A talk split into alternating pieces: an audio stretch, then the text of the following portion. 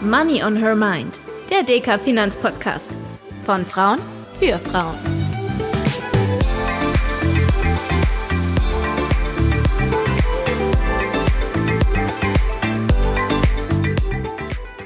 Hallo und herzlich willkommen zu einer neuen Folge von Money on Her Mind, dem Deka-Podcast von Frauen für Frauen und all diejenigen von euch, die mehr über Finanzthemen lernen möchten. Heute widmen wir uns mal einem ganz neuen Thema, das wir so noch nicht beleuchtet haben. Wir wollen uns nämlich über Female Entrepreneurship unterhalten, also Frauen als Unternehmerinnen. Und dazu habe ich heute jede Menge Verstärkung mit an Bord, nämlich Nancy Plassmann. Sie ist Vorständin der Berliner Sparkasse und verantwortet den Firmen- und Privatkundenmarkt. Und Alexandra Ambach, Vertriebsleiterin Medien- und Kreativwirtschaft, ebenfalls bei der Berliner Sparkasse. Und nicht fehlen darf natürlich meine Kollegin Dicker Volkswirtin Dr. Gabriele Wiedmann. Hallo und schön, dass ihr da seid. Schön, dass wir da sein dürfen. Hallo, vielen Dank. Hallo, liebe Kolleginnen. Hallo, Tanja. Ja, wir wollen uns heute ja rund ums Gründen unterhalten und ähm, mehr über angehende Unternehmerinnen und die Startup-Szene in Berlin erfahren. Zum Einstieg aber erstmal die Grundlagen. Was genau ist dann eigentlich Female Entrepreneurship? Ähm, in der Gründerszene unterscheiden wir zum einen in klassische Existenzgründung und auf der anderen Seite in Startups. Klassische Existenzgründung ist zum Beispiel der Architekt, der sich selbstständig macht oder ein Handwerk. Und bei den Startups sind es innovative, junge Unternehmen, die Produkte, Dienstleistungen, Technologie, die sehr innovativ ist, anbieten und damit gründen. Female Entrepreneurship sind Startups, die von Frauen geführt werden, gegründet werden. Die Kurzform ist auch Fempreneur. Und warum würdet ihr denn sagen, ist es so wichtig, dass wir in puncto Gründung und Unternehmensgründung nochmal gesondert über die Rolle von Frauen sprechen und da auch wirklich so einen Term geprägt haben? Ja, gute Frage, die sehr häufig gestellt wird. Und äh, da gibt es aus meiner Sicht zwei Perspektiven. Die erste ist sehr sachlich. Frauen sind einfach unterrepräsentiert in der Gründung. Ähm, das ist aber ähm, für uns jetzt kein Argument äh, zu sagen oder keine Motivation, sondern ähm, es ist tatsächlich nachgewiesen, dass diverse Teams ähm, und diverse Perspektiven das Projekt bereichern. Und je mehr Perspektiven, je mehr Meinungen, desto erfolgreicher das Projekt. Und äh, ja, deswegen wird ja am Ende des Tages auch eine Firma gegründet. Wir wollen ja alle erfolgreich sein. Und jetzt hast du ja schon gesagt, dass Frauen immer noch unterrepräsentiert sind.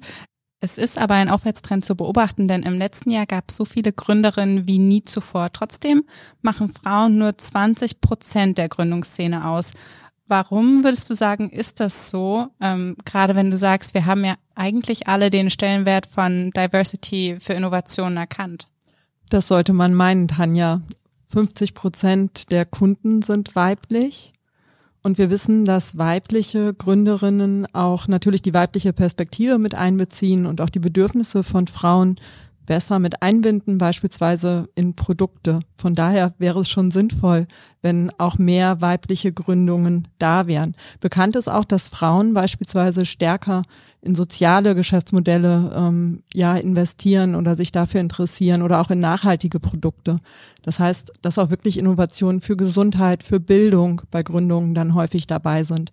Von daher der Wunsch ist äh, ganz groß, dass wir das hinbekommen. Ein Grund, warum es weniger Frauen gibt, ist, dass sie tatsächlich nach wie vor weniger gern in Wagniskapital gehen. Das heißt, Frauen sind einfach immer noch ein bisschen risikoscheuer oder zögern länger, bis sie ins Risiko gehen. Und Gabriele, wenn wir jetzt mal ein bisschen aus der Startup-Szene weggehen und uns die Wirtschaft gesamthaft anschauen, fällt es sich da ganz ähnlich? Wir haben insgesamt ja weniger Frauen, die Unternehmerinnen sind, weniger Frauen, die Führungskräfte sind. Und was Nancy und was Alexandra eben gesagt haben, das ist ja der Punkt, die Frauen machen andere Dinge, sie erfinden andere Dinge, sie erfinden andere Geschäftsmodelle.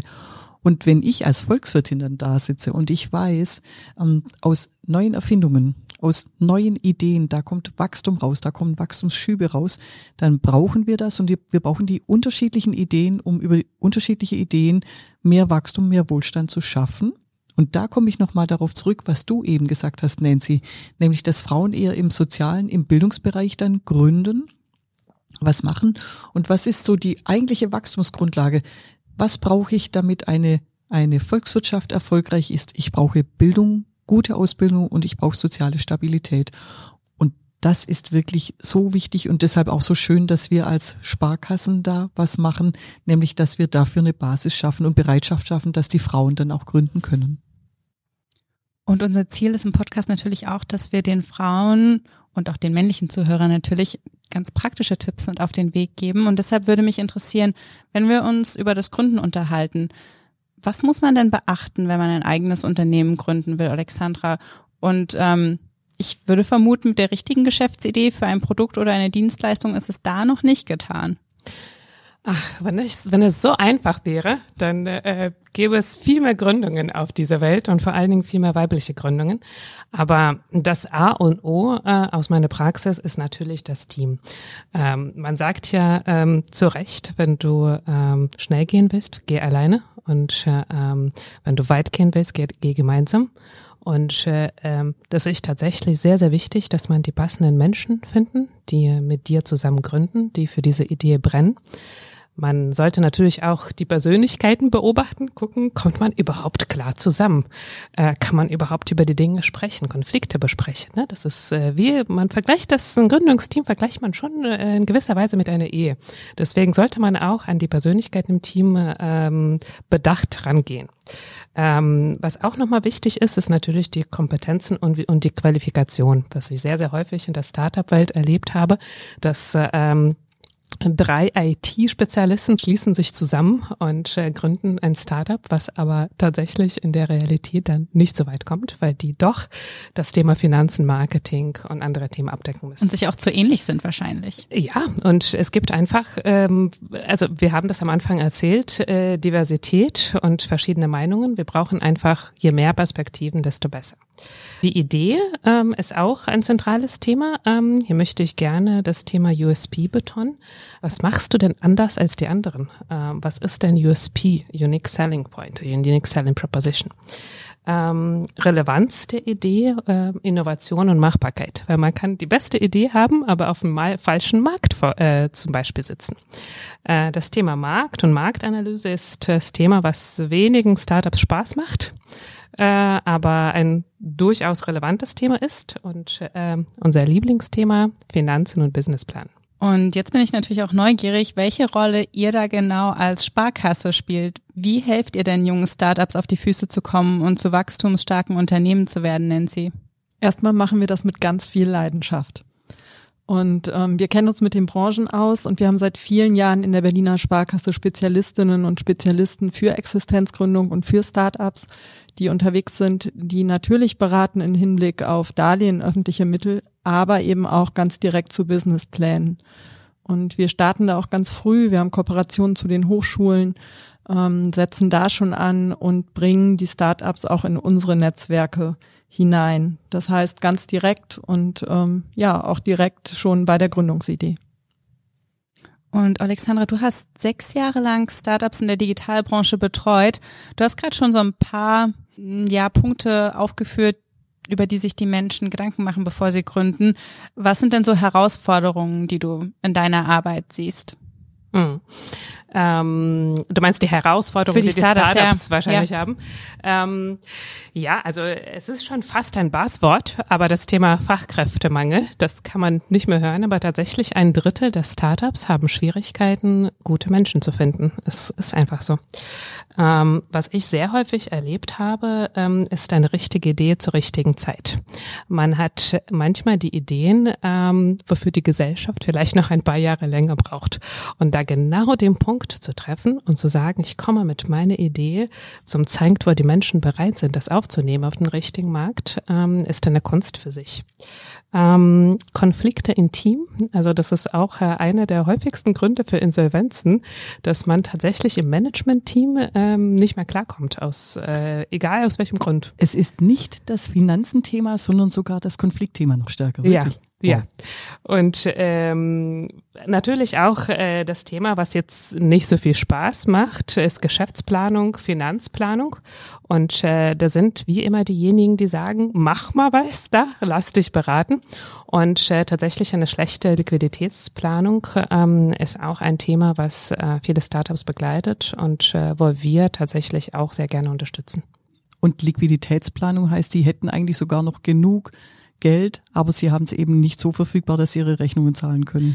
Ja, also ich habe das häufig erlebt, dass man drei Millionen auf dem Konto von einem Business Angel überwiesen bekommt oder von einem VC-Front und man sich überhaupt keine Gedanken macht, weil man, das Geld ist ja da und man berücksichtigt die Burn Rate zum Beispiel nicht. Ähm, Was da heißt? Äh, das heißt, wie viel Geld, wie hoch die Ausgaben sind, okay. wie viel Geld verbrennt man im Monat. Also da könnt ihr drei Millionen auch nach zehn Monaten schnell weg sein. Ja, super spannend auf jeden Fall. Und gibt es auch noch Herausforderungen, die jetzt insbesondere uns Frauen betreffen beim Gründen? Also ich glaube, am Ende ist es beim Gründen so, dass das erstmal unspezifisch ist, was das Geschlecht angeht. Was aber klar ist, Frauen sollten sich mehr zutrauen. Sie sollten der eigenen Kompetenz mehr vertrauen. Also das scheint wirklich ein Grund zu sein, warum es immer noch weniger Gründerinnen gibt. Ich war vor kurzem bei Google und eine der Business Analysten, Nina Schumacher, die hat mich auf eine Studie aufmerksam gemacht, die genau das nochmal gezeigt hat. Von ZEW ist die Studie. Da ging es um das Thema finanzielle Bildung. Also ein ganz wichtiges Thema und ein Thema, bei dem ich sagen würde, das hängt natürlich auch mit Gründerwillen am Ende zusammen. Wenn ich mich bei Finanzthemen nicht safe fühle, dann gehe ich auch nicht in die Selbstständigkeit. Und bei der Studie ist rausgekommen, dass dieses Thema Selbstzweifel tatsächlich ein großes ist. Ähm, die haben in der ersten Befragung ähm, zu Finanzthemen, also beispielsweise haben sie gefragt, was ist ähm, Inflation? Und es gab dann drei Antwortmöglichkeiten und die Antwortmöglichkeit, ich weiß es nicht. Und in der zweiten Befragung gab es nur die drei Antwortmöglichkeiten und die Option, ich weiß es nicht, gab es nicht. Tatsache ist, bei der Befragung, wo es die Möglichkeit Ich weiß es nicht gab, haben viele Frauen das angekreuzt. Und in der zweiten Befragung, wo es nur die drei Antwortmöglichkeiten gab, haben sie im hohen Maße das Richtige angekreuzt. Also es gibt auf jeden Fall ein Gap bei Selbstbewusstsein. Zusätzlich gibt es auch ein gewisses bei finanzieller Bildung, aber das Thema Selbstbewusstsein zeigt halt, wir müssen weiter Mut machen, wir müssen Frauen motivieren, das zu tun. Und äh, wir können ja nur sagen, wenn ihr eine gute Idee habt, kommt zu uns. Wir helfen gern, wir stärken gern den Rücken. Ja, das äh, mit äh, Zutrauen und Mut, das, das zieht sich tatsächlich durch viele Bereiche durch. Und äh, insbesondere, wenn es um das heiße Thema Wagniskapital geht, ich bin letztens auf LinkedIn auch auf eine Studie gestoßen ähm, und äh, wir sind Banker, so ein bisschen Zahlenfreaks und da war ich echt erstaunt, dass nur 13,6 Prozent Business Angels in Deutschland weiblich sind. Da sind 1500 Frauen in ganz Deutschland und die sich trauen zu investieren, auch in digitale, innovative Startups investieren. Und die Studie zeigt auch, dass die mit der Vorsicht an die Sache reingehen. Wenn die aber die ersten Erfolgsgeschichten ähm, haben, dann investieren wir teilweise sogar aggressiver oder noch mehr, als äh, das die männlichen Kollegen tun. Und das wahrscheinlich sogar noch erfolgreicher dann auch, weil sie die richtige Spürnase haben, oder? Ich sag mal kurz, ja. Das ist vielleicht ein ganz gutes Stichwort, ähm, Erfolgsgeschichten. Was sind denn so positive Cases, von denen ihr mit, mit Sicherheit auch zahlreiche kennt? Und habt ihr einige Beispiele oder Geschichten von Unternehmerinnen, die euch besonders fasziniert oder begeistert haben? Da gibt's auf jeden Fall einige. Wir sprechen natürlich nur über unsere Kundinnen, wenn die auch damit einverstanden sind. Aber Role Models sind so wichtig, Vorbilder. Und deshalb fragen wir auch ganz aktiv, dürfen wir über euch sprechen? Und da gibt es zum Glück viele, die, die auch sagen, ja, tut das. Und eine davon ist äh, Lisa Bräutigam. Ähm, Lisa Bräutigam ist die Gründerin von Nuvo und ähm, sie war Lehrerin. Die hat ähm, Lehramt studiert, hat ist auch ins Beamtentum gegangen bis sie dann die Idee für Nuvo ähm, entwickelt hat, ähm, ist ein, ein Start-up aus dem Bereich New Work, ähm, Homeoffice. Ähm, wie kann ich eigentlich zu Hause für die Mitarbeitenden das einrichten über eine Plattform? Und ähm, ja, ist da sehr, sehr erfolgreich unterwegs, ist inzwischen auch selbst als Wirtschaftssenatorin aktiv seit 2020 und bei der letzten Finanzierungsrunde hat sie innerhalb von wenigen Monaten 2,75 Millionen eingesammelt. Also wirklich eine erfolgreiche ähm, Unternehmerin, die ein Startup gegründet hat und die auch als Role Model ähm, ja sich wirklich zur Verfügung stellt und sagt, ich möchte auch andere Frauen motivieren, das zu tun. Und die so risikofreudig war, dass sie den Beamtenstatus dafür aufgegeben hat, für ein relativ risikoreiches Unternehmertum. Wahnsinn. Ja, und dann nach Berlin gekommen ist und auch zur Berliner Sparkasse. Genau, also wir können es natürlich nicht nur bei einem Beispiel lassen, aber wir haben versucht, uns auf zwei zu reduzieren. Und äh, ich möchte gerne nochmal ähm, eine sehr besondere Frau äh, vorstellen. Das ist die Mona Ghazi. Die ist Unternehmerin des Jahres 2023 geworden. Und äh, die hat wirklich eine krasse Geschichte. Die hat ihre erste Firma mit 16 gegründet. Und die Idee kam mit 14. Also mit 14 hat sie schon gesagt, ich will irgendwann ein Unternehmen im Softwarebereich haben. Da musste sie natürlich erstmal zum Gericht und äh, ähm, sich eine Genehmigung geben lassen, mit 16 eine Gründung durchzuführen und ist jetzt sehr, sehr erfolgreich und äh, Forbes 20 Under 20 und ähm, diverse Auszeichnungen gewonnen und äh, ähm, ich bin mir sicher, dass wir da noch viele andere Firmen von der Mona sehen werden und äh, wir arbeiten mit der auch vom Anfang an und sind äh, sehr glücklich, auch mit solchen, solche Menschen in unserem Netzwerk zu haben. Wir haben aber noch gar nicht so richtig drüber gesprochen, warum Berlin eigentlich als so der Place to be für viele Start-up und Gründerinnen und Gründer gilt. Warum ist das so und spiegelt sich das auch in eurer Arbeit mit den Kundinnen und Kunden wieder? Das stimmt. Also Berlin wächst und gerade junge Menschen weltweit zieht es nach Berlin. Berlin wächst jedes Jahr um 80.000 Menschen und Berlin ist im wahrsten Sinne des Wortes weltoffen, dynamisch und innovativ. Wenn wir auf die Start-up-Szene schauen, dann ist Berlin deutschlandweit auf Platz eins. Und wenn wir europaweit schauen, dann gibt's da gerade so ein Battle mit London. Diesmal ist London ähm, ein wenig vorne. Ähm, die wechseln sich immer ab, also Berlin und London. Und äh, danach folgen dann Amsterdam, Barcelona, Paris. Also großer Anziehungspunkt, dadurch natürlich auch viel Netzwerk und viel Gleichgesinnte auf die, ja, die Startups treffen. Natürlich begegnen wir dem als Sparkasse, deswegen sind wir so spezialisiert aufgestellt und neben dem normalen regionalen Firmenkundencentern, die wir haben und die natürlich auch hervorragende Arbeit leisten, haben wir Branchencenter, bei denen wir uns auf die Schwerpunktbranchen von Berlin fokussieren, bei denen wir auch stärker in die Netzwerkarbeit gehen und wir haben an der Stelle eben auch so wunderbare Vertriebsleiterinnen wie beispielsweise Alexandra Ambach, die hier neben mir sitzt, die sich wirklich in die Netzwerke begeben und eben auch Kontakte für die Kunden herstellen. Was ja genial ist dann wieder für die Unternehmerinnen und Unternehmer, wenn sie Beratung haben, die genau auf sie zugeschnitten ist. Was für ein schöner Luxus dann. Und Kreativwirtschaft klingt auf jeden Fall schon mal spannend. Gibt es denn Bereiche oder Branchen, die bei euch besonders stark vertreten sind? Also grundsätzlich sind wir natürlich ähm, in allen Branchen vertreten und geschäftlich ähm, haben wir da ein sehr breites Spektrum. Äh, vor etwas mehr als drei Jahren haben wir aber gesagt, es gibt einfach Branchen, die in Berlin sehr deutlich vertreten sind, die gute, gute Wachstumsraten haben und äh, wer sind wir, um äh, uns das nicht anzuhören? Und wenn die Kunden das wollen, dann sagen wir natürlich ja. Und wir haben uns dann auf die vier Branchen fokussiert. Und das ist einmal die Digitalwirtschaft, ähm, einmal Medien- und Kreativwirtschaft, Handwerk und Gastgewerbe. Und ähm, da ich natürlich aus der Medienkreativwirtschaft komme, kann ich äh, gerne was dazu erzählen. Also Berlin ist natürlich ein Hotspot für Medienkreativwirtschaft. Also das ist einer der Gründe, warum die ganzen Expats nach Berlin kommen. Ähm, da wird man sehr häufig Juhu-Clubs hören, Musikstandort. Aber man darf nicht vergessen, dass es über die letzten Jahre da sich einiges getan hat. Also Berlin ist auch ein Sitz von Universal Music, von Netflix und äh, von der Bell Music Commission zum Beispiel. Also es gibt nicht nur internationale Hotspots, sondern auch sehr viele regionale Initiativen.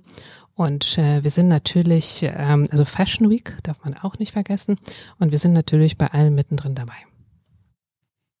Mittendrin dabei ist auch ein gutes Stichwort. Ich glaube, Nancy hatte vorhin schon ganz kurz das Thema Netzwerken angesprochen. Im Kontext Female Finance und Karrierethemen haben wir schon ganz oft drüber geredet, Gabriele, dass ja, Netzwerke und Gleichgesinnte zu finden super wichtig ist, um sich Unterstützung zu holen, wenn mal was nicht so gut läuft oder auch einfach um nochmal eine zweite Meinung einzuholen. Trifft das denn auch beim Gründen und Unternehmerinnentum zu und gibt es da bei euch in Berlin konkrete Beispiele? Ähm, Definitiv. Also ich muss sagen, ähm, äh, mein Vorbild äh, sitzt hier links neben mir, Nancy Plassmann. Aber es gibt äh, natürlich auch ähm, in der Gründerwelt äh, das Thema Vorbilder und Netzwerken. Das äh, zieht sich, das ist A und O. Und äh, wenn wir natürlich auch insbesondere über die Female-Themen sprechen, sind die Stichworte Vorbild und Netzwerk etwas, was wir viel, viel stärker nach vorne pushen müssen. Zu dem Thema fällt mir natürlich ein Spruch von ähm, Lea Sophie Kramer ein. Wenn du als Frau am Entscheidertisch sitzt, öffne die Tür und lass zehn andere Frauen rein. Das ist das Grundprinzip auch von diesen Netzwerken. Also erstens mal Menschen haben, die gemeinsam miteinander sich gegenseitig vorwärts kriegen, aber eben auch noch viel mehr öffnen und dann neue dazu nehmen. Und dann haben wir auch die Gründerinnen, die dann nochmal zusätzlich das Wachstum beflügeln. Absolut. Und da braucht es eben auf der einen Seite natürlich gemischte Netzwerke, die ganz wertvoll sind, denn ja, wir haben über Diversität gesprochen und auf der anderen Seite haben wir über Mut und Zutrauen und Role Models gesprochen. Und deswegen ist es gut, dass das Thema Female Entrepreneur inzwischen mehr besprochen wird, Female Entrepreneurship, und es auch Entwicklungen gibt, also auch die Politik ähm, dort wirklich Förderprogramme inzwischen auflegen will ähm, und auch mehr Netzwerke entstehen, die genau das fördern und auch wir als Berliner Sparkasse schauen gerade, was können wir denn eigentlich noch tun, um das für uns und für Berlin auch noch weiter zu befördern. Was die Frauen mit den guten Ideen dann wieder stützt, indem es ihnen Sicherheit gibt, weil da jemand da ist für sie und weil sie sehen, es kann funktionieren. Trotz aller guten Ideen kommt es ja teilweise auch zum Scheitern von so einer Unternehmung. Beobachtet ihr denn da Unterschiede zwischen Männern und Frauen und ähm, wie sie damit umgehen, wenn es mit einer Unternehmensidee doch mal nicht klappt und versuchen die Leute es in der Regel nochmal? Also ganz klar, wer ein Risiko eingeht, kann scheitern. Und dabei ist Scheitern so ein harter Begriff. Ähm, wir reden seit Jahren davon, dass wir eine Fehlerkultur brauchen. Wir brauchen sie wirklich. Innovation geht nur über Ausprobieren. Ähm, Weiterentwicklung fängt mit Mut an. Keiner von uns würde laufen, wenn wir nicht irgendwann mutig den Vierfüßlerstand mal verlassen hätten. Ähm, und trotzdem ist auf der anderen Seite auch klar, aktuell ist es noch so, die Zahlen sagen, die weiblichen Startups sind eher noch ein bisschen erfolgreicher. Aber wenn mehr Frauen gründen werden, werden natürlich absolut in Zahlen auch mehr Frauen scheitern. Logisch beim Thema Scheitern muss ich auch immer ähm, an die Seriengründer denken, weil das ist auch so ein, eine gute Statistik, um ein Gefühl zu bekommen, wie viele Leute trauen sich nochmal ein Unternehmen zu gründen. Und da sind wir, juhu, tatsächlich im Gleichgewicht. Da sind wir fast bei 50, 50 Prozent äh, männlich und weiblich. Daher auch mal eine positive Botschaft hier. Ähm, das machen wir sehr gut. Und Frauen geben den Mut nicht auf. Sehr gut. Nancy, als Vorständin bist du ja eigentlich quasi auch Unternehmerin. Welche Vorurteile sind denn dir während deiner Laufbahn begegnet und ähm, vielleicht kannst du ja unseren Hörerinnen das ein oder andere Erfolgsrezept verraten, ob es jetzt ums Gründen geht oder auch ganz allgemein. Also zunächst mal, ich habe mich selbst nie gefragt, ob ich irgendetwas nicht tun könnte, weil ich eine Frau bin. Ich bin schlicht und ergreifend so nicht sozialisiert.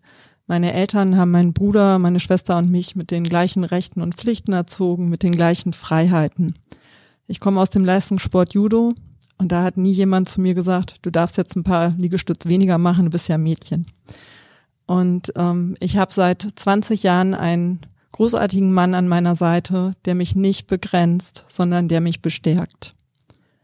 Aber jetzt vielleicht zu meinen Tipps ähm, zu den Top drei, würde ich mal sagen, um es kurz zu halten. Erstens, stärk dich durch andere Menschen. Bring dich in Netzwerke ein. Such dir Partner, Partnerin, die dich wirklich unterstützen.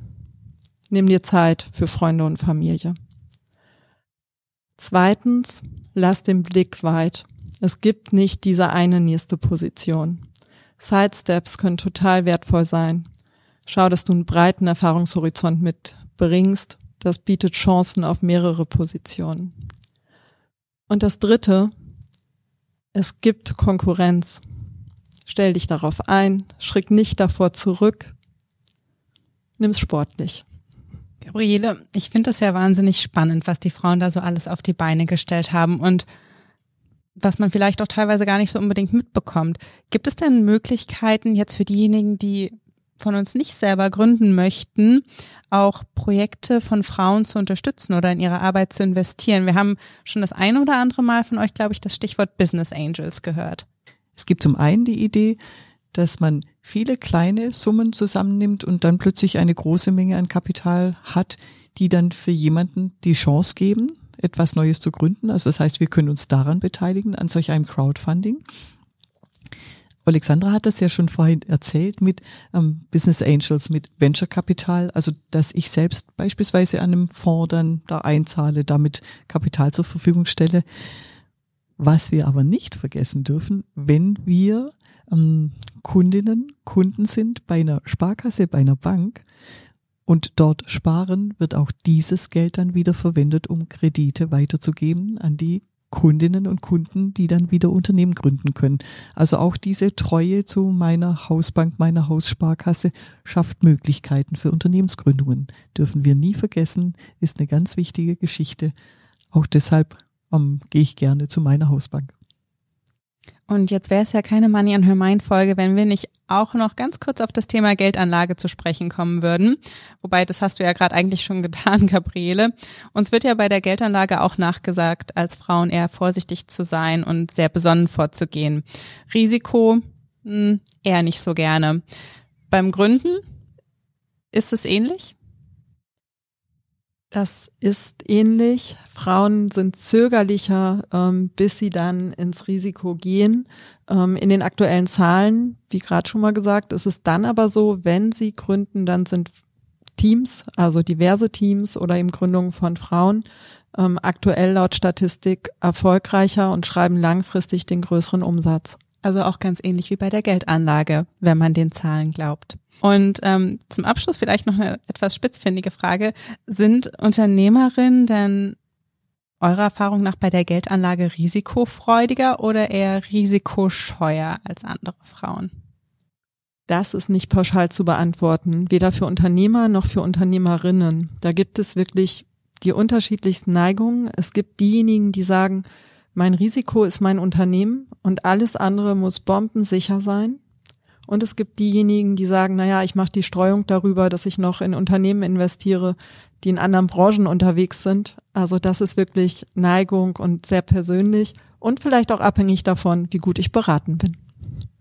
Äh, die von mir vorhin genannte Studie zeigt, dass äh, wenn wir Frauen am Anfang etwas risikoscheuer sind, ähm, wenn aber dann später äh, ein Stein ins Rollen kommt, nachhaltige Ergebnisse und dann auch mehr Geschwindigkeit entweder bei Investitionen oder bei Gründung mitbringen.